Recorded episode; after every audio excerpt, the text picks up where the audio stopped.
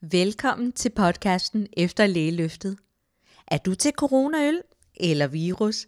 Har du hang til mikroorganismer, der er svære at udtale, eller er æg, orm og syster mere dig? Så lyt med, for i dagens afsnit vil professor og ledende overlæge Lars Østergaard fra Aarhus Universitetshospital fortælle om infektionsmedicin, og derudover om hvorvidt Danmark er givet til epidemier som coronavirus. Men før det skal vi have lidt fakta om specialet. Infektionsmedicin er et af de ni internmedicinske specialer. Der findes fem højt specialiserede infektionsmedicinske afdelinger i Danmark på henholdsvis Aalborg, Aarhus, Odense, Rigshospitalet og Hvidovre. Derudover findes der 14 specialiserede infektionsmedicinske afdelinger på Kolding, Silkeborg, Viborg, Herlev, Roskilde, Svendborg, Tisted, Grænsted, Esbjerg, Sønderborg, Horsens og Åbenrå sygehus og Hospitalsenhed Vest og Nordsjællands Hospital Hillerød. Hoveduddannelsen i infektionsmedicin starter, efter man har gennemgået 12 måneders introduktionsstillinger i et af de ni interne medicinske specialer. Den samlede varighed for hoveduddannelsen er 5 år og omfatter ansættelser på dels infektionsmedicinsk og dels generelt intern medicinske afdelinger, den såkaldte medicinske common trunk, og et ophold på klinisk biokemi. Udover A-kurserne indgår tropemedicinsk kurset af 2-3 måneders varighed i hoveduddannelsen. Men nu er det tid til interviewet. Mit navn er Camilla, og jeg er din vært. Dagens gæst er Lars Østergaard, overlæge og professor i infektionsmedicin på Aarhus Universitetshospital.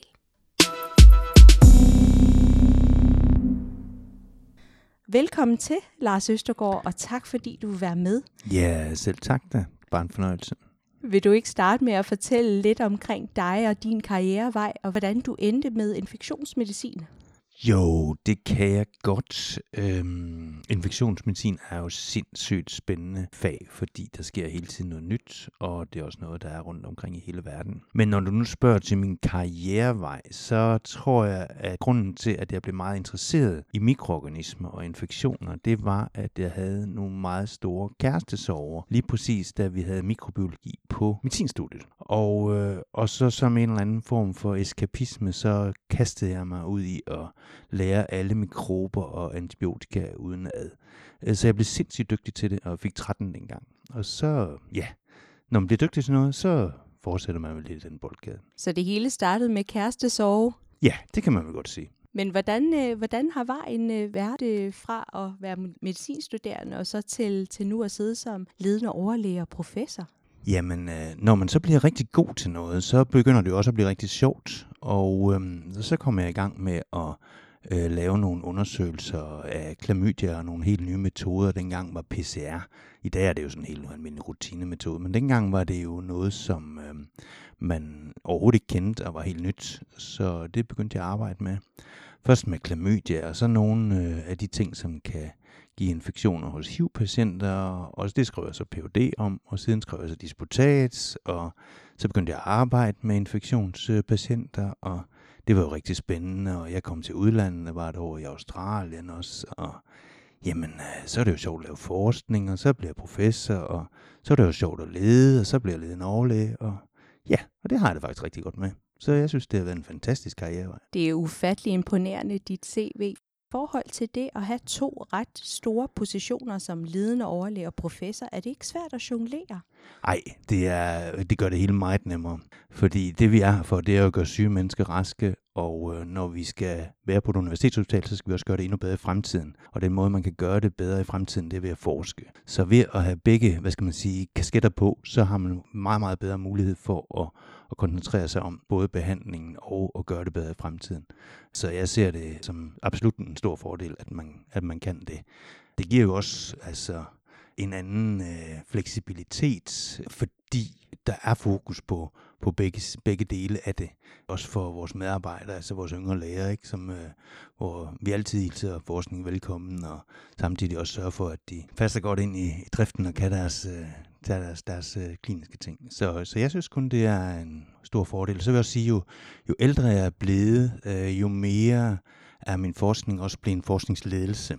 Altså jeg tror, vi har 50 efterhånden, der laver forskning i afdelingen, så det, efterhånden er det de samme principper, jeg bruger. Det er ledelsesmæssige principper, både inden for, hvad skal man sige, det at lede afdelingen, men også at lede forskningen. Så i bund og grund er det egentlig det samme, jeg gør. Mm. Igen, ufattelig spændende. Udover forskningsledelse, er der, hvad laver en professor ellers? Jamen, professor skal jo sørge for, at, øh, at faget udvikles. Det vil sige, at man bliver klogere, og det gør man gennem forskning primært. Men skal jo også øh, sikre, at der er nogen, der i fremtiden er kloge, og det gør man ved uddannelse. Og det er egentlig det, som en professor har ansvaret for. Så skal en professor også gerne have et eller andet område, der er, hvor vedkommende er, er særlig dygtig måske. Og, øh, og for mig har det jo været startet med klamydia, altså HIV, og, og nu øh, har jeg, er jeg ved at kaste mig lidt ud i det, det multiresistente område, fordi det er et af de største udfordringer, vi har internationalt, og det passer rigtig godt ind i FN's 17. verdensmål. Så, så det vil jeg godt bruge noget af min energi på, og, og også de sidste år af min, min karriere. Mm. Nu talte vi jo lidt om de opgaver, en professor har. Hvad med de opgaver, som en ledende overlæge har, udover driften selvfølgelig? Ja, men en ledende overlæge øh, har de opgaver, der handler om at sørge for, at øh, patienterne får en rigtig behandling. Så god som overhovedet muligt. Det er simpelthen det, som vi har et hospital til. Og så skal øh, man prøve at få så meget som overhovedet muligt ud af de penge, der bliver stillet til rådigheden. Og hvis ikke der er penge nok, så må man prøve at kæmpe for at få nogle flere. Så jeg tror, det er den række, man, rækkefølge, man skal se det. Det lyder jo lidt til, at du primært har været ansat ved Aarhus Universitetshospital. Har du ellers arbejdet andre steder? Ja, da jeg var helt ung, så var jeg en tur i både Greno og Kjellup, og Norge arbejdede jeg også i. Og så øh, havde jeg et år, hvor jeg var ansat øh, som øh, læge i Australien, på et universitetshospital dernede, hvor jeg simpelthen arbejdede som helt almindelig kliniker. Og det var ikke sådan noget, der var arrangeret, så jeg sådan set bare søgte et job dernede, og så rejste jeg derned med hele familien. Det var ganske sjovt og ganske god oplevelse. Det kan jeg kun anbefale varmt, at man tager en tur meget langt væk og ser, hvordan tingene foregår et andet sted. Det kan man lære rigtig meget af. Og vi i dag har vi faktisk stadigvæk rigtig godt samarbejde med lige præcis den afdeling, som jeg var nede ved for snart 20 år siden. Øh, både forskningsmæssigt, men også klinisk. Vi har faktisk konferencer med dem om patienter hver 14. dag over, over video. Så det er der rigtig god læringspotentiale i, samtidig med at vores patienter så jo faktisk bliver konfereret med, hvad jeg vil sige er en af verdens absolut bedste kliniske afdelinger. Og øh, som traditionens tro, så skal vi jo også komme ind omkring infektionsmedicin. Og til det vil jeg gerne læse op fra Sundhedsstyrelsen, det vil sige deres definition af specialet. Så kan du øh, sige, om du er enig eller ej, eller kommentere på det bagefter. Ifølge Sundhedsstyrelsen omfatter infektionsmedicin af forebyggelse, diagnostik, behandling, palliation, rehabilitering af formodet og påviste infektionssygdomme hos personer med normalt og svækket immunsystem. Specialet varetager desuden forskning, udvikling og uddannelse inden for specialets områder. Specialet omfatter akut elektiv diagnostik, medicinsk behandling og pleje af patienter med infektionssygdomme. Der er følgende kerneopgaver. Akut febril sygdom, herunder sepsis, meningitis, encefalitis, pneumoni, urinvejsinfektioner, gastroenteritis, infektioner i knogler og bløddele samt langvarig feber uden kendt diagnose. Derudover er der importeret infektionssygdomme herunder tropesygdomme som for eksempel malaria og særlig alvorlige infektionssygdomme.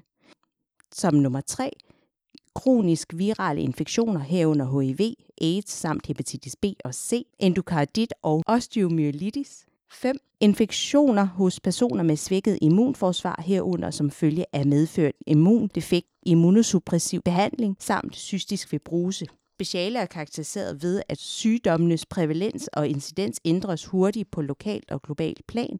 En del af disse sygdomme kræver et tæt samarbejde med anestesiologi og intensiv terapi, gastroenterologi og heptologi. Specialet varetager desuden en stigende omfang diagnostik og behandling af seksuelt overførte sygdomme.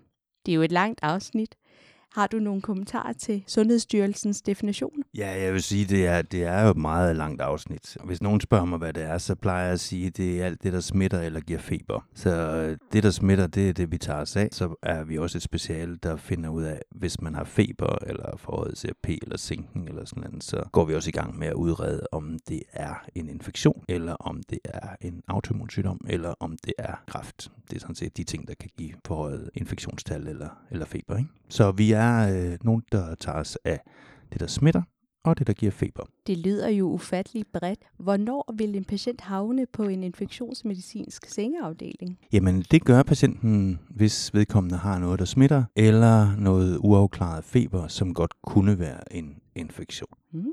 Så det vil sige sådan noget som sepsis og meningitis, fordi nogle gange så kan man jo godt finde dem på andre afdelinger herunder intensiv øh, afdeling. Hvornår havner de hos jer? Eller starter de ud hos jer? Ja, men hvis de er meget syge og har brug for intensiv terapi, altså hvis ikke øh, der er ild i blodet, øh, eller blodet ikke kan komme rundt i årene, øh, så har man jo behov for at komme på en intensiv afdeling, og så ligger man jo der med en sepsis eller en meningitis. Og så ser vi jo patienterne på intensiv afdelingen, så er det jo stadig vores patienter. Vi tager bare et, løbehjul og, og kører op på intensivafdelingen, og så ser patienten derop. Men, øh, men vi kan jo ikke have, at det er så specialiseret, det man har på en intensiv afdeling, at det kan vi jo ikke have liggende rundt om i hele huset. Men øh, når man så forhåbentlig bliver så god, at man ikke har brug for den samme overvågning til at, eller, eller sikre, at blodet er ilt nok i det og, og kommer rundt i, i kroppen, så kan man øh, komme ned på vores sengeafdeling. Og hvis man ikke er så syg, at man har behov for en intensivplads, jamen, så kommer man direkte ind i vores afdeling. Og dem, vi har liggende i vores afdeling, hvis du går ned og tager et kig nu, så er det alle sammen på nær en, tror jeg, øh, nogen, der har en infektionsmedicinsk problemstilling. Vi talte jo tidligere om, at du er en, øh, du er en særlig travl herre. Hvordan ser din typiske arbejdsuge ud? Uh, ja, men jeg starter altid kl. 8 uh, her mandag morgen. Der har vi nemlig uh, undervisning, uh, og hver anden gang har vi en klinisk problemstilling, og hver anden gang har vi en forskningsmæssig præsentation. Så det har vi fra 8 til 9 hver mandag der samles vi simpelthen alle sammen og får rundstykker og, og lægger vægt på, at, at vi er et universitetshotel og snakker høj faglighed og forskningsaktivitet. Og så går det jo bare derud af med, hvad der nu måtte være af alle mulige mærkelige ting. og en gang imellem, så giver jeg også nogle radiointerviews om det her. Og, øh, og det er vi rigtig taknemmelige for, at du gør. ja, tak. Øh, så, så det er meget, meget blandet uge. Det er det virkelig. Ja, det må jeg sige. Det er mange forskellige ting. Og, og der er også øh, møder i København, og der er også øh, aktiviteter rundt omkring i verden, fordi det er jo også vigtigt, at man, hvis man vil være internationalt, jamen, så må man også pleje de internationale kontakter. Så, øh, så det er meget, meget blandet og meget varieret, det vil jeg sige. Mm. Hvad med i forhold til ambulatorie, stuegang og vagt og vagter? Jeg går en gang imellem stuegang, og det er primært i ferieperioderne, fordi jeg synes, det er rigtig sjovt at, at være der. Der mangler også folk. Og ambulatoriet, der har jeg nogle få patienter, og så tager jeg mig af de patienter, som er sådan mere komplekse, øh, hvor der kan være mange ting, der skal tage stilling til vagter, der har jeg sådan nogle øh, beredskabsvagter, så jeg kan træde til, hvis øh, der er nogle, nogle ganske særlige udfordringer. For eksempel øh, i forbindelse med, øh, hvis der kommer nogle epidemier og, og nogle, nogle svært øh, syge patienter. Hvor mange vagter øh, har en overlæge generelt? Det er jo meget afhængigt af, hvilken form for overlæge man er. På infektionssygdommen, der har en overlæge måske vagt en gang hver syvende eller tiende dag. Er det så til kaldevagter, eller er det øh, til stedværelsesvagter? Det kommer igen lidt an på, hvad det er for en, altså hvem, hvem man er, fordi nogen har valgt, at de gerne vil have tilkaldevagt, og nogen vil gerne have beredskabsvagt, og nogen vil gerne være til stede. Og det, øh, vi har sådan set brug for det hele, så vi prøver at fordele det efter, hvad folk de egentlig gerne vil have. Og i forhold til bagvagterne, er det udelukkende på infektionsmedicinsk afdeling, man, man har den her bagvagtsfunktion, eller har man stor samarbejde med de resterende interne medicinske specialer? Det er sådan, at en tredjedel af de patienter, der indlægges på akutafdelingen, de har faktisk enten noget, der smitter eller giver feber. Så vi synes jo lidt, at øh, det faktisk er vores patientgruppe, og der har vi kastet os ind i et samarbejde med akutafdelingen, hvor en del af vores speciallæger også har vagter i øh, akutafdelingen. Med det håb og den bagtanke, at øh, de patienter, der kommer ind med infektionsmedicinske problemstillinger, kan få en bedre behandling, end de kunne, hvis det ikke det var en infektionsmedicinsk speciallæge, der havde tilgang til dem. Mm. Og hvordan er vagtbelastningen så, når man så har vagt? Både i akutmodtagelsen, men også når man er udelukkende infektionsmedicinsk bagvagt? Altså, alle bagvagter har så rigeligt at lave, vil jeg sige. Der er ingen, der, der ligesom har tid til års inden for, for det, man nu må arbejde, når man har vagt. Og jeg vil sige, det er mit indtryk af, at akutafdelingens vagthold er særligt belastet. Altså, fordi det går rigtig stærkt. Og man måske ikke altid har tid til den fornødende fordybelse, som er nødvendigt, når man har et speciale, hvor ting kan være rimelig komplekse. Fordi når man skal se på sådan noget med feber, så kan det jo ramme alle organer. Altså man kan faktisk have infektion i alle organer. Derfor er det lidt bredere, end hvis man nu kun skulle beskæftige sig med, lad os sige, man var specialist i store tæer, eller sådan noget, ikke? Så, så er det lidt nemmere. Men øh, vi, vi skal fagne meget, og derfor har vi også tit nogle komplekse problemstillinger. Mm. Vi talte jo også lidt omkring ambulatoriearbejdet. Hvilke patienter ser man typisk i ambulatoriet? I vores ambulatorie, der ser vi igen det, der smitter eller giver feber, men hvor man ikke er så syg, at man har brug for en seng. Og det er selvfølgelig primært de sådan kroniske forløb. Og de patienter, vi har, det er hepatitis-patienter, det er HIV-patienter, det er patienter med immundefekt, det er patienter, som har opfølgning efter for eksempel øh, meningitis, øh, sepsis, øh, lungebetændelse. Så det er, det er typisk den kategori, vi har. Og så har vi CF, altså cystisk fibrosepatienter, som jo også bliver en større og større del, også fordi vi nu har noget fantastisk godt behandling til dem, så de lever faktisk længere og længere. Mm. Og det gør vores HIV-patienter jo også før, at vi også jo har god behandling til det. Så da der kommer flere patienter hvert år, og alle sammen lever længe, til de bliver 80, jamen så kommer der også flere og flere HIV-patienter. Ikke? Mm. Til gengæld kommer der ikke så mange hepatitis-patienter, fordi at der har vi så faktisk i dag noget behandling, som vi kan give dem, så de bliver helt raske, i hvert fald dem, der har hepatitis C. Og hvad med i forhold til øh, en yngre læges funktion i afdelingen? Hvad kan man forvente at skulle lave som ung læge? Altså, man kan forvente at øh, man skal lave et stykke arbejde, når man kommer. Og man kan også øh, forvente, at man ikke får en uddannelse men man kan tage en uddannelse. Så man skal selv være ansvarlig for den læring, man skal have. Jeg skal nok øh, prøve at stille nogle rammer til rådighed, i form af nogen, der er rigtig gode til at vejlede, og som man kan spørge, og forhåbentlig også noget tid, så man har mulighed for at lære noget, og nogle gode arbejdsvilkår, forhold og miljø og alt sådan noget. Men man kommer selv til at skal tage ansvar for sin egen læring, præcis som der var med var medicinstuderende. Der tog man jo også ansvar for sin egen læring. Så, øh, så, så det kommer man også til, når man er yngre læge her.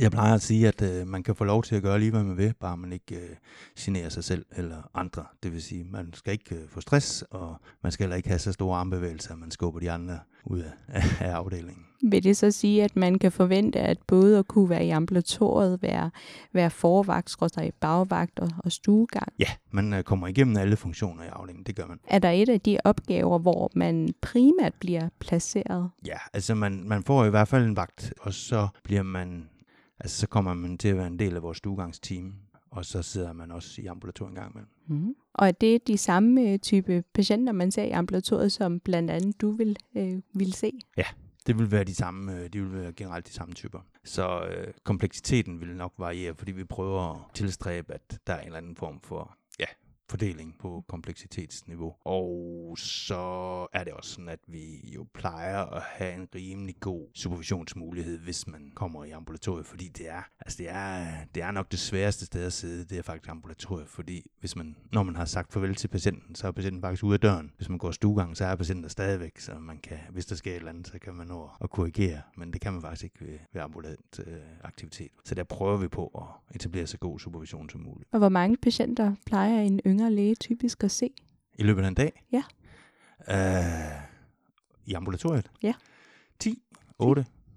og øh, på stuegang 4-5 stykker. Når vi nu taler om, øh, om patienterne eller jeres øh, patientgruppe, hvordan ser en typisk patientgruppe ud? Altså, øhm, hvor infektioner rammer jo alle i alle aldersklasser. Så derfor er vores øh, aldersfordeling meget, for, altså det, den, er, den er meget spredt. Altså så vi har jo både unge, vi har midalderne og vi har ældre. Det er sådan, at langt de fleste infektionssygdomme, de er også akutte. Så det er også mange af vores patienter, de kommer ind akut og bliver raske igen, gudskelov, ikke? når vi har behandlet dem. Og så er der øh, dem, der har et mere kronisk forløb, og de vil typisk være dem, der går i vores øh, ambulatorium. Og de kan også være alle mulige forskellige aldre. Når man nu tænker infektionsmedicin, så er der, så er der nogen, der tænker, at det er oftest nogle socialt udsatte, herunder flygtninge og immigranter, som, som I ser. Er det, er det korrekt forstået, eller er det en skrøne? Altså, vi har en særlig viden og erfaring i at håndtere etniske grupper og multikulturelle øh, patienter, om man så må sige, fordi vores speciale er så internationalt øh, funderet. Så det har vi også store forskningsaktiviteter i. Vi har jo forskningsaktiviteter i Afrika og mange andre udviklingslande. Så en stor del af vores øh, viden går i det område, men hvis du går ned og ser på, hvem det er, der er indlagt på vores afdeling, så er der meget få immigranter eller socialt dårligt stillede øh, patienter. Det er ikke sådan det, det, er ikke sådan det billede, der fylder men, øh, men i vores ambulatorie, der er det noget anderledes, fordi vi også tit er dem, der kommer til at stå med de problematikker, fordi at øh, vi er gode til det, øh, og de er meget, meget komplekse, øh, mange af de forløb. Og øh, hvis ikke man har den viden og erfaring i at håndtere multikulturelle og multietniske eller etniske øh, patienter, jamen så er der virkelig et stort problem, og det er den gruppe, som, øh, som falder igennem her i, i vores samfund. Altså, mm, vi, vi er ikke øh, specielt gode til at tage os af, af de her folk, og det, det bør vi kunne gøre bedre altså øh, som samfund. Og der synes jeg, at øh, vi prøver at gøre det, vi kan med de ja, midler, vi nu har til rådighed. Og når du tænker sådan noget som multikulturelle problematikker, er det øh, midler i forhold til kommunikation, eller midler i forhold til, til tolkebistand, eller... Ja, man kan sige, at tolkebistand og kommunikation, det er sådan, altså, ja, det er meget bredt, ikke? Men, men det handler også om forståelse. Altså, hvis, hvis nogen de siger, at jeg er ondt, øh, hvad mener de så egentlig med det? Ikke? det kan godt være, at en tolk kan sige ondt, ikke? Altså på et andet sprog. Men, men det handler måske om noget helt andet og mere dybere liggende. Øh, og, og, og sådan er den der forståelse af, hvad folk egentlig mener øh, med sygdom øh, og sygdomsopfattelse, jamen øh, den er meget anderledes øh, i mange andre kulturer. Og hvis man kommer ind i det danske system, som er bygget op på en helt anden måde og forståelse af sygdom, end den man kommer fra, jamen altså, så altså, crasher det bare, og så går det galt, og så bliver man sendt fra Herodes til Pilatus igennem adskillige jamen, år, og det koster altså så mange problemer for både den etniske udlænding øh, og for, for systemet, øh, så, så det, det, det kan man godt tage bedre hånd om. Det gør man jo også i, i for eksempel øh, Københavnsområdet og i, i Syddanmark. Så der synes jeg, vi har noget, der har vi en opgave, vi godt kunne være bedre til at løfte. Udover lige præcis de grupper, som vi, vi nævnede, øhm, så vil jeg høre sådan noget som tropemedicin, fordi der er jo mange yngre kolleger, der drømmer om en karriere i infektionsmedicin, netop for at komme ud i troperne.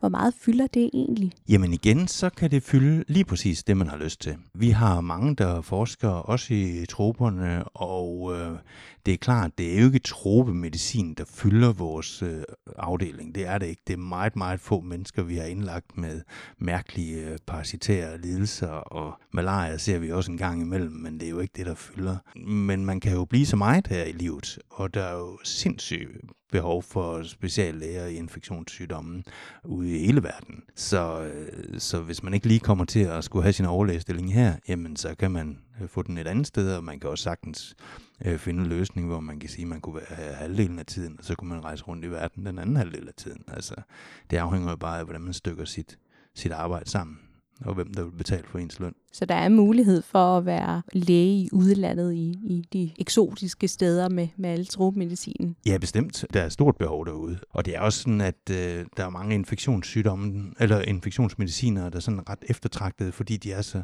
så bredt tænkende. Altså, de, de er gode til at, at se det, vi kalder holistisk og, og synergiagtigt på tingene. Det tror jeg, det handler om det her med speciale, hvor man, man ikke bare har en stor tog, man er speciallæge i, men faktisk speciallæge i hele kroppen og i alle organer og, og, og ser tingene i et lidt større perspektiv. Og, og det tror jeg, det er sådan en karakteristika ved, ved mange infektionsmediciner, at, øh, at det er de faktisk ret gode til. Så derfor er man også en eftertragtet vare i, i de internationale organisationer, fordi det tit er det, der er behov for, fordi at problemet er ikke bare et enkelt problemstilling, hvis man står nede i Afrika eller et eller andet andet land. Det er, det er multi, multifacetteret. Altså det, det er jo ting, mange ting. Det er jo, så er der ingen vand, og så er der ingen bil, der kommer med medicinen, og så er der ingen medicin, og så er der ingen køleskab. Og, altså, der er mange ting, man, man ligesom skal tage hånd om. Ikke? Så er der en regering, der ikke er til at arbejde sammen med. Og, altså, der, der er mange, mange, mange ting, udover lige det, at man, man ved, hvilken antibiotika, der skal gives til en bestemt parasit. Og det er infektionsmediciner, de, de er trænet og også øh, sikkert født til at have sådan en tankegang, der, der er lidt mere holistisk, end, øh, end hvis man havde besluttet sig for at være meget nørdet specialist i en stor tog. Nu nævner du internationale organisationer. Er der nogle internationale organisationer, du ved det, de fleste infektionsmediciner, de bliver udsendt med, eller? Altså, ja. Altså, Læger Uden Grænser, WHO, Dansk Røde Kors, Folkekirkens Nødhjælp, Jamen, det er sådan set mange af de organisationer, som, som vi selv har et samarbejde med, og ja, hvor vi synes jeg også er en eftertragtet vare. Nu går vi lidt videre og taler om de typiske udfald for patienterne i infektionsmedicin. Og det er jo så i forhold til øh, helbredelse, palliation og død. Hvordan er det for, for jeres patienter? Nu nævnte du, de fleste er akutte. De fleste er akutte og får jo heldigvis en god behandling og bliver rask igen. Der er jo desværre nogen, der får et dødeligt forløb af en infektionssygdom. Altså sepsis har jo høj dødelighed. Meningitis har en dødelighed på ca. 5-10 procent. Altså de polente meningitter. Så øh, der er jo nogen, der dør af dem men langt de fleste får vi da heldigvis gjort rask igen uden komplikationer. Med hensyn til de ambulante, så er det jo nogle fantastiske behandlinger, vi har fået. Altså, det er helt vildt. Altså, da jeg blev læge, vi vidste jo ikke engang for eksempel, hvad, at der var noget, der hed hepatitis C, vel? og i dag, der ved man, hvad virus der er, man ved præcis, hvordan den skal behandles. 8 uger med en tablet, så er man kureret. Man er simpelthen kureret, ikke? Og før var det, øh, døde man jo af skrumpelever og leverkræft og alt muligt andet. Ikke? Altså, der er var ikke? og HIV-patienterne, som, øh, jamen, som vi jo ikke havde noget tilbud til. Altså, de døde, vi kunne give dem smertestillende. Og det var unge mennesker. Det var jo skrækkeligt.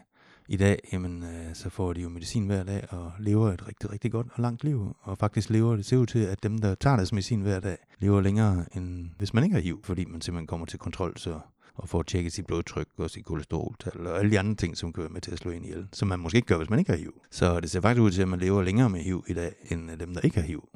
Øh, det er jo også fantastisk at se. Cystisk fibrose altså, øh, har fået med den her nye behandling en helt anden øh, liv. Så jeg vil sige, øh, det har virkelig været specielt i rivende udvikling. Men der er stadigvæk masser at tage fat på. Og så er der jo den ting ved infektionssygdom, at der kommer altid ny.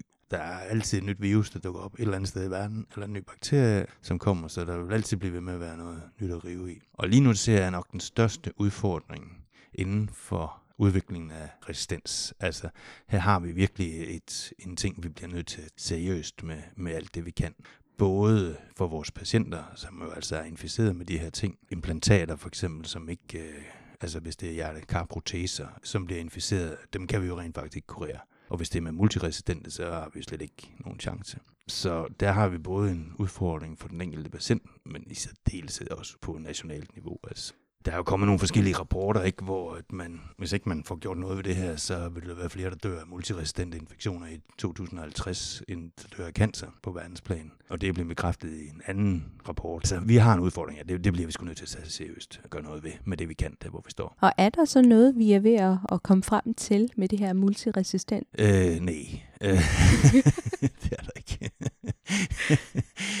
så hvis du spørger mig, om der sådan er noget øh, globalt, så, så mangler der simpelthen at komme noget øh, eksekvering på nogle af de planer, der er. Altså øh, noget betalingsvilje, noget investeringsvilje, nogle ting, der, nogle folk, der sætter sig ned og siger, det her er virkelig seriøst, det skal vi gøre noget ved. Nationalt er der taget en lang række initiativer, som har været gode, og udviklingsmæssigt, altså med hensyn til ny medicin og sådan noget, så er der også taget nogle spæde tiltag, men der er ikke sådan rigtig noget gennembrud i noget af det. Jeg tror, der mangler en sådan fælles indsats af at sige, at prøv at her har vi sgu et problem, og det skal vi gøre noget ved altså en forståelse af det. Og, altså ligesom, ligesom man kan sige, da, altså det gik jo også mange år, før man ligesom fandt ud af, at uh, det var måske bare et problem, at der var så meget CO2-udledning. Ikke? Og først da sådan folk ligesom sagde, at ja, gud, ja, det, er nok, det er nok rigtigt, ikke? Så, så kommer der nogle deciderede politiske handlingplaner og, og investeringsvilje og sådan noget til at gøre noget ved det. Og i dag har vi jo en helt anden energiforsyning, end vi havde for 10 år siden. Ikke? Og det tror jeg, da er på grund af, at man har, har tænkt over, hvad, hvad betyder CO2-udledning for klimaet. Og her synes jeg at man kan se på, hvad betyder multiresistente mikroorganismer for menneskers mulighed for at overleve.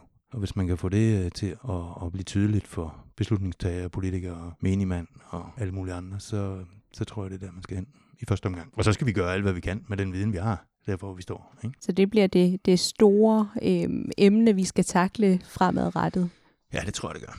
Og det, det, det skal også være et stort øh, forskningsområde, det skal det. Det bliver nødt til at blive. Og det bliver også øh, nødt til at være os, der går forrest fordi det er også der ved noget om det. Altså som infektionsmediciner. Udover at vi taler multiresistens, øh, så vil jeg også godt høre, øh, vi har jo haft en, en del epidemier igennem tidernes øh, løb. Er vi øh, gearet til at, til at kunne håndtere sådan en pludselig epidemi i Danmark? Og i så fald, hvordan er vi gearet til det? Ja, det er jo igen noget af det, der smitter epidemier, og, øh, og derfor er vi dem, der er eksperterne i det og håndtere det. Og vi har jo her i vores afdeling øh, stort udstyr og sæt op med specielle øh, sengestuer og bygninger, der kan håndtere nogle epidemipatienter. Fordi der kræves, at der både er sådan et øh, stort undertryk på stuerne, samtidig med et højt luftskifte, og det kræver noget helt fantastisk udstyr af ventilationsmæssig karakter. Så, øh, så det, det er os, der tager os af det, hvis de kommer. Vi har jo også øh, patienter, der har mistanke om Ebola og mistanke om Lassa-feber og sådan nogle ting, som vi får indlagt i afdelingen. Hvis der kommer en rigtig stor epidemi, altså sådan med flere tusind mennesker, så er der også nogle beredskabsplaner, og der kommer infektionsmedicineren til at bidrage med sådan en, en mere overordnet øh, indsats, øh, hvis det sker. Men, mm. øh, men altså, Danmark er parat til at, at håndtere en hvilken som helst epidemistørrelse, vil jeg sige, ud fra de planer, der ligger. Det er dejligt og betryggende at vide. Ja, så, så jeg tror ikke, man skal gå og, og frygte øh, i, i dagligdagen i hvert fald. Men altså, vi har jo ikke set sådan noget rigtig, rigtig stort, alvorligt epidemi i Danmark i mange, mange, mange, mange, mange, mange år. Vi får jo som regel hurtigt bugt med det.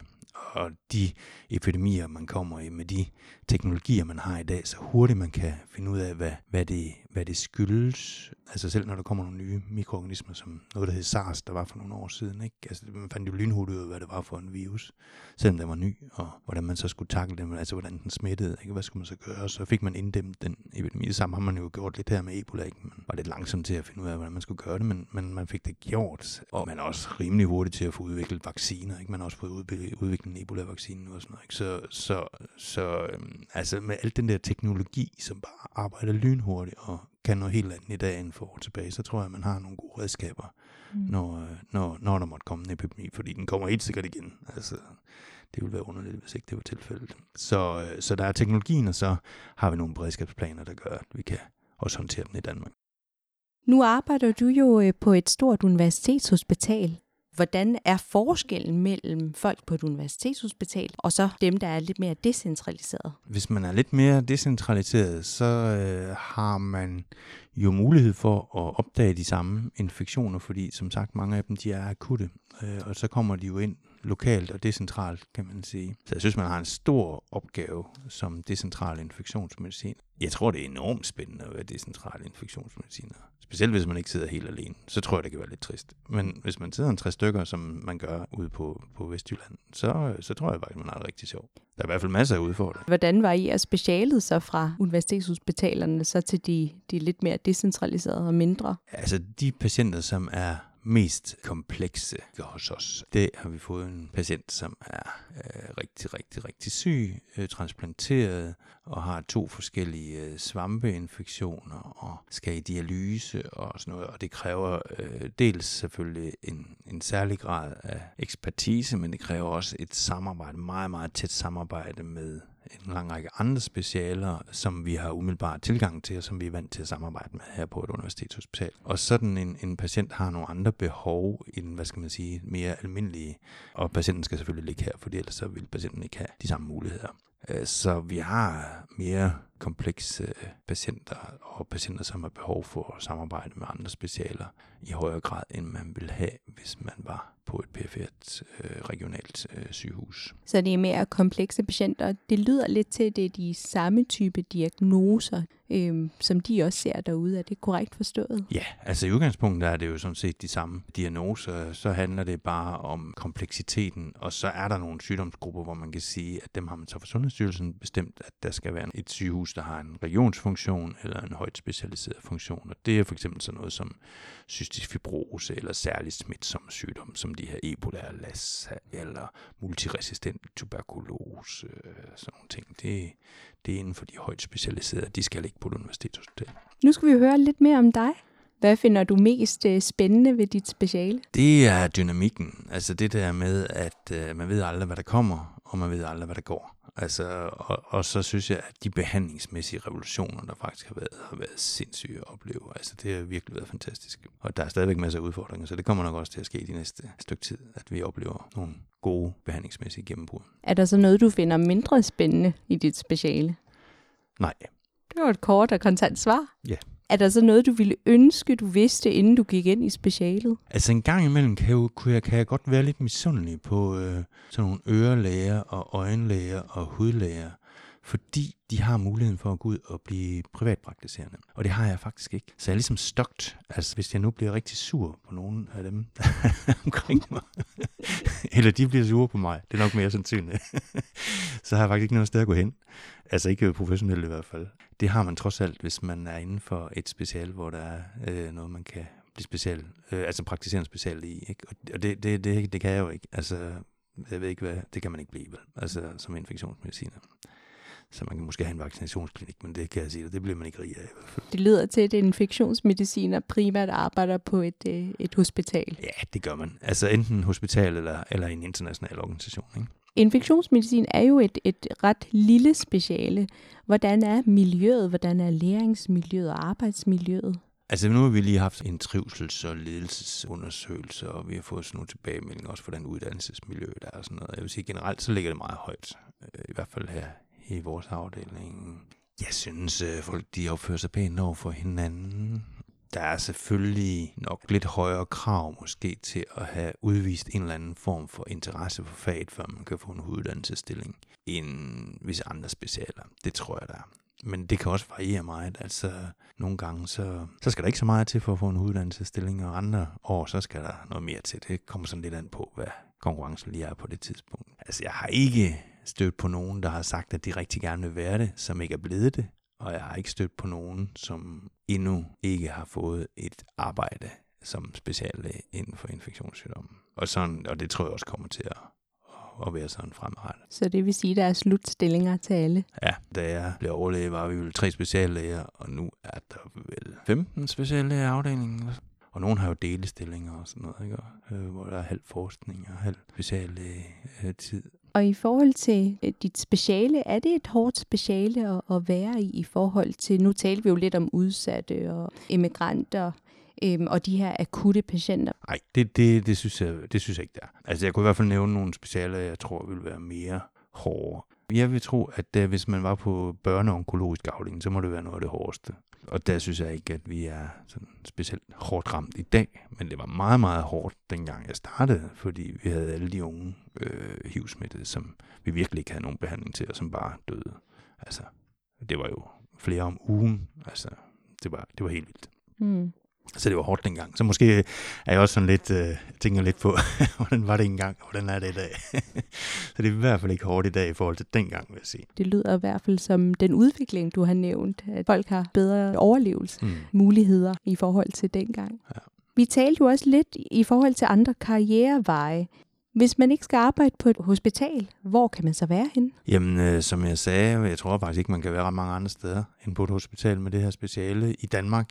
Men internationalt, øh, så vil der være masser af brug for sådan nogen som os. Og jeg tror også, inden for forskningsverdenen, er der, er der brug for sådan nogen som os. Men altså, som sagt, altså, vi, kan ikke, vi får ikke noget ved at gå ud og være privatpraktiserende infektionsmediciner. Det, det, det kan man ikke altså, leve af. Så skal man godt nok være jeg ved ikke, jeg ved ikke engang, hvad for nogle patienter man skulle se. Men man kunne jo godt forestille sig på sigt, altså det kunne jeg i hvert fald godt selv forestille mig, at, øh, at sådan noget som, som for eksempel HIV-patienter, de velbehandlede og velkontrollerede, som jo er 85 procent af vores HIV-patienter, kunne jo sådan set sagtens ses øh, af en privatpraktiserende speciallæge, og det kunne hepatitispatienterne måske også. Så, så hvis Sundhedsstyrelsen ellers er med på det, så kunne jeg godt se, at der kunne komme et øh, drift over for et behov af privatpraktiserende speciallæger i infektionssygdomme. Det er jo sådan et sundhedspolitisk debat om Så det må vi se? Det må, vi, det må vi se. Så det kan være, hvis du interviewer mig om fem år, så er billedet blevet andet. Så du sidder du måske ude i en privat praksis et sted? Ja, hvis nogen bliver sur på mig, så bliver jeg jo nødt til det.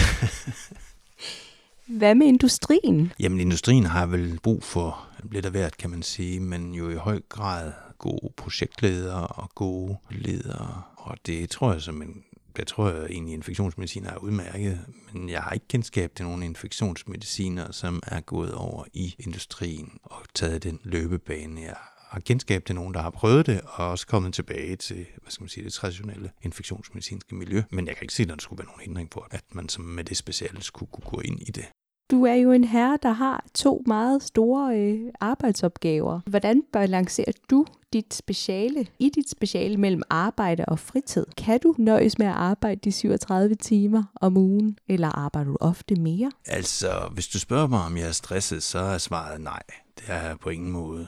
Øh, hvis du spørger mig, om jeg er god til at have tillid til folk i form af at kunne uddelegere ting, så vil svaret ja. Og det tror jeg er min, en af mine styrker at jeg faktisk har tillid, god tillid, stor tillid til andre folk, og tror på, at de kan løfte de opgaver, som, som de har lyst til, og som de måske også en gang man får at vide, de skal. Det er jo fantastisk at have det, fordi så kan man jo koncentrere sig om nogle andre ting, eller ikke være bekymret over, at tingene nu går godt, fordi man simpelthen har en tillid til, at det skal nok gå. Så nej, jeg er ikke stresset, og om det er 37 timer, ja, det ved jeg ikke. Det, for mig er det jo ikke så meget et arbejde. Det er jo en livsstil og en naturlig integreret del i, i det liv, jeg nu har. Hvor jeg ikke synes, jeg mangler noget, vil jeg sige. Så øhm, får der tid til alle mine fritidsaktiviteter om familie og sådan noget. Så jeg synes egentlig ikke, jeg mangler noget. Hvad med i forhold til dine andre kolleger? Har, arbejder de 37 timer, eller arbejder de lidt mere end det? Altså, jeg kan sige, at de beskæftiger sig hvis vi nu siger, at vi snakker ikke om arbejde, fordi jeg mener faktisk, det er svært at snakke om arbejde, så kan jeg sige dig, at de beskæftiger sig med infektionssygdomme i væsentligt mere end 37 timer om ugen.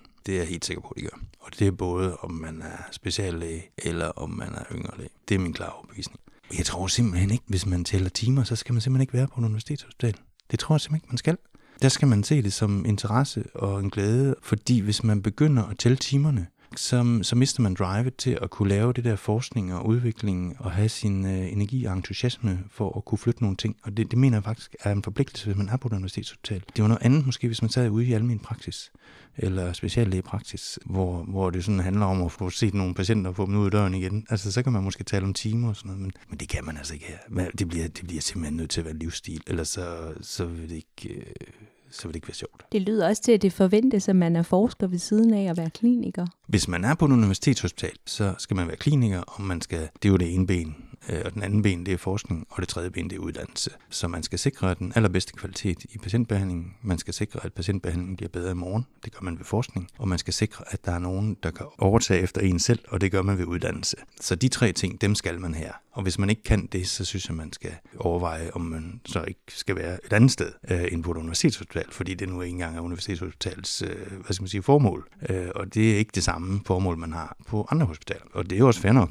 Så ja, det prøver jeg i hvert fald at skabe en forventning om, at det er også det, man siger ja til, hvis man ønsker en karriere her. Og hvad, med, hvad lægger I så vægt på, når I skal optage nye øh, yngre læger i specialet i forhold til de syv lægeroller? Er forskning det, der er vægtes højst? Det er det nok, det tror jeg faktisk. Men jeg vil sige, det er lige så meget, at man har vist et fagligt engagement. Men jeg vil sige, det med altså akademikerrollen, den, den vægter højt. Og når du siger øh, fagligt engagement, hvad dækker det over? Forskning er en af det, men det kan også godt være undervisningsaktivitet. Det kunne også være, hvis man havde bygget et øh, infektionshospital i Kenya eller et eller andet, så ville jeg synes, det var sgu da alligevel imponerende. Den person kan vi da godt bruge her. Altså, så ville jeg da tænke sig nogle ting også. Men vi vil se på akademikerrollen og, og hvad man ellers har bidraget til i speciale. Altså, vil man det her, og har man lyst til det? Og har man vist, at man har en genuin interesse i faget? Altså, det er jo egentlig det, det handler om, ikke? Så akademikeren, og så en god portion motivation og drive, lyder det til. Ja, yeah. Og en lyst. Altså det skal ligesom være lysten, der driver værket. Ikke? Hvis, man, hvis man ikke har lyst til det, så skal man simpelthen ikke vælge det. Det tror jeg simpelthen ikke, man skal. Udover akademikeren, hvad med sådan noget som klinisk erfaring? Er der nogle specialer, hvor I tænker, det er en god ting at have som sideuddannelse? Og vægter I sideuddannelser? Ja, det gør vi. Vægter også sideuddannelser. Jeg vil sige, øh, vi er jo meget tæt øh, forbundet til mikrobiologi, så hvis nogen har mikrobiologisk erfaring, så, så tager vi det som noget positivt. Og øhm, så er der jo øh, også det intensive område, det akutte område, hvor vi også har et stort berøringsflade. Dem, det synes vi også er en god sideuddannelse. Så de andre medicinske specialer, øh, synes vi også kan være godt at have noget kendskab til. Så det er vel sådan der, hvor vi tænker, at det kan være nogle gode sideuddannelser her, hvis man vil inden for det her specielt. Udover det her med akademikere og forskere, forventes det, at alle afdelingslæger og overlæger har en Ph.D.? Nej, det forventes ikke, men typisk vil det være det, som man har, når man får sin hoveduddannelsesstilling, eller man har i hvert fald legnet op til et forløb, hvor man så laver sin Ph.D. under sin hoveduddannelsesstilling. Jeg tror ikke, vi har nogen efterhånden, som har gjort det på et normalt forløb. Altså, så får man forskningsfri, og så skal man det ene, og så skal man det andet. Altså inden for sådan akademisk udvikling, ikke? Og så får man jo overlov. Altså, selvfølgelig gør man det, fordi det er vigtigt. Så jeg tror ikke, der er nogen, der har gjort det på noget mere tid i den her afdeling. Altså, det tror jeg simpelthen ikke. Og nu tror jeg, vi har haft, jeg ved ikke, 50 igennem. Så, så det er et forskningstungt speciale. Ja, eller forsknings-udviklingstungt øh, specielt. Ja, det, det, tror jeg, det tror jeg, man må sige, det, det er. Men igen, altså, det er jo det, som altså folk, altså hvis, hvis de har lyst til det, og de synes, det giver mening for dem, og det giver mening for faget og sådan noget, ikke, så, så er der rige, rige muligheder for, at der er en, altså en stor fleksibilitet. Altså som jeg sagde før, man må gøre lige, hvad man vil, bare man ikke generer sig selv eller andre. Og det der med, at man må gøre lige, hvad man vil, altså det er jo det der med, at man skaber sin, sin egen hvad skal man sige, karrierevej, sin egen udvikling. Det er også derfor, sagde til dig, man kan ikke, øh, man kan ikke få en uddannelse her, men man kan tage en uddannelse her. Altså, så det ligger meget vægt på, at, at enkelte er ansvarlig for sin, sin egen hvad skal man sige, udvikling og fagets udvikling. Ikke? Nu er vi næsten ved vejs ende. Så har jeg bare to sidste spørgsmål. Hvilke udfordringer står dit speciale overfor, og hvor ser du specialet hen om 20 år? Hvis vi ser på, hvilke udfordringer det står overfor, så tror jeg, jeg tror, vi kan blive meget bedre til at vise, hvad vi er gode til, og vi kunne godt få en mere central plads i hele det danske sundhedsvæsen. Nu har vi jo snakket lidt om, hvilke, at der kan være nogle grupper, der der har særlig brug for vores øh, hvad skal man sige, ekspertise, kompetencer. Og hvis vi ser på om 20 år, så bliver det en helt anden lægerolle, vi har. Altså hvis man ser på udviklingen inden for artificial intelligence og øh, den måde, man ligesom har machine learning og sådan noget igennem, så, øh, så får vi jo nogle helt andre ting, som man skal som læge. Altså, så, så bliver man jo mere sådan en, en rådgiver af, af nogle udfaldsscenarier, som en computer ligesom er kommet frem med på basis af, hvad ens farmor har haft, og hvad man har fået, man har gået i skole, og hvor mange lægebesøg man har haft, og hvad ens symptomer er, og CRP-forløb, og hvad skal jeg... Altså alt plus genetiske analyser, ikke? Altså, så man får en helt anden rolle, og det, det tror jeg ikke bare er et infektionsmedicinsk udfordring, det er simpelthen vi som læger simpelthen kommer til at skulle arbejde på en, med nogle andre ting på en anden måde. Og det er måske også lidt af vores udfordring. Vi skal, skal prøve at følge med det der og finde ud af, hvad, hvordan får vi det til at, at give mening i vores øh, liv som, og, og funktion som læger. Så det er ikke kun en infektionsmedicin udfordring. Det er også en generel lægeudfordring øhm, hvor man ser det som 20 år. Og så tror jeg da, at øh, altså, vi har jo mega store behov. Altså, nu har jeg nævnt multiresistens, ikke? der bliver vi simpelthen nødt til at gøre noget. Og, øh, og det er jo ikke bare et, et spørgsmål om, hvad vi giver antibiotika til vores patienter. Det er jo et spørgsmål om, hvordan vi løser det her problem på verdensplan, og der passer det jo også rigtig godt ind i FN's 17. verdensmål og sådan noget. Der har vi da et ansvar. Det skal vi da tage. Tror du, vi når at forske nok i resistens indtil 2050, hvor det siges, eller hvor du lige har nævnt, at prævalensen for folk med multiresistente infektioner overstiger cancerpatienterne? Nej, det tror jeg ikke, vi gør. Øh, så skal vi sparken til at komme i gang. så, men jeg tror, vi kommer til at nå et rigtig, rigtig stort stykke af vejen, det tror jeg. Og øh, når jeg har set på, hvilke andre ting vi har det lykkes os at løse inden for infektionssygdomme, altså af medicinske udfordringer, så er det jo vildt imponerende. Så selvfølgelig kommer vi også til at løse det her på en eller anden måde, det tror jeg. Men det kommer til at kræve en concerted action af rigtig, rigtig mange forskellige multidisciplinære indsatser. Men jeg tror, at vi som infektionsmediciner kunne være gode til at styre det og lede det den rigtige vej. Også som jeg sagde det her med, at, øhm, at vi nok har sådan en, en lidt mere holistisk hjerne, end, end mange andre har. Det, det er nok det, der er behov for her blandt andet. Er der ellers øh, nogle generelle råd, før vi øh, slutter af? Ja, altså hvis dine lyttere, det er folk, der skal vælge speciale, så synes jeg bestemt, de skal vælge infektionsmedicin, hvis de har lyst, synes det er spændende område. Fordi hvis man vil det, så skal man nok blive det. Og så skal man også nok få en god karriere. Og med de ord siger jeg uh, tak til dig, Lars Østergaard, for at være med til interviewet. Og det er meget imponerende at vide, at fra kærestesove, så kan man blive ledende overlæge og professor. Ja, sådan kan det gå. Var infektionsmedicin noget for dig, så gå ind på www.infmed.dk, det vil sige Dansk Infektionsmedicins Selskab, for at læse mere om specialet. Vi ses igen til endnu et snak om et spændende speciale. Tak for nu.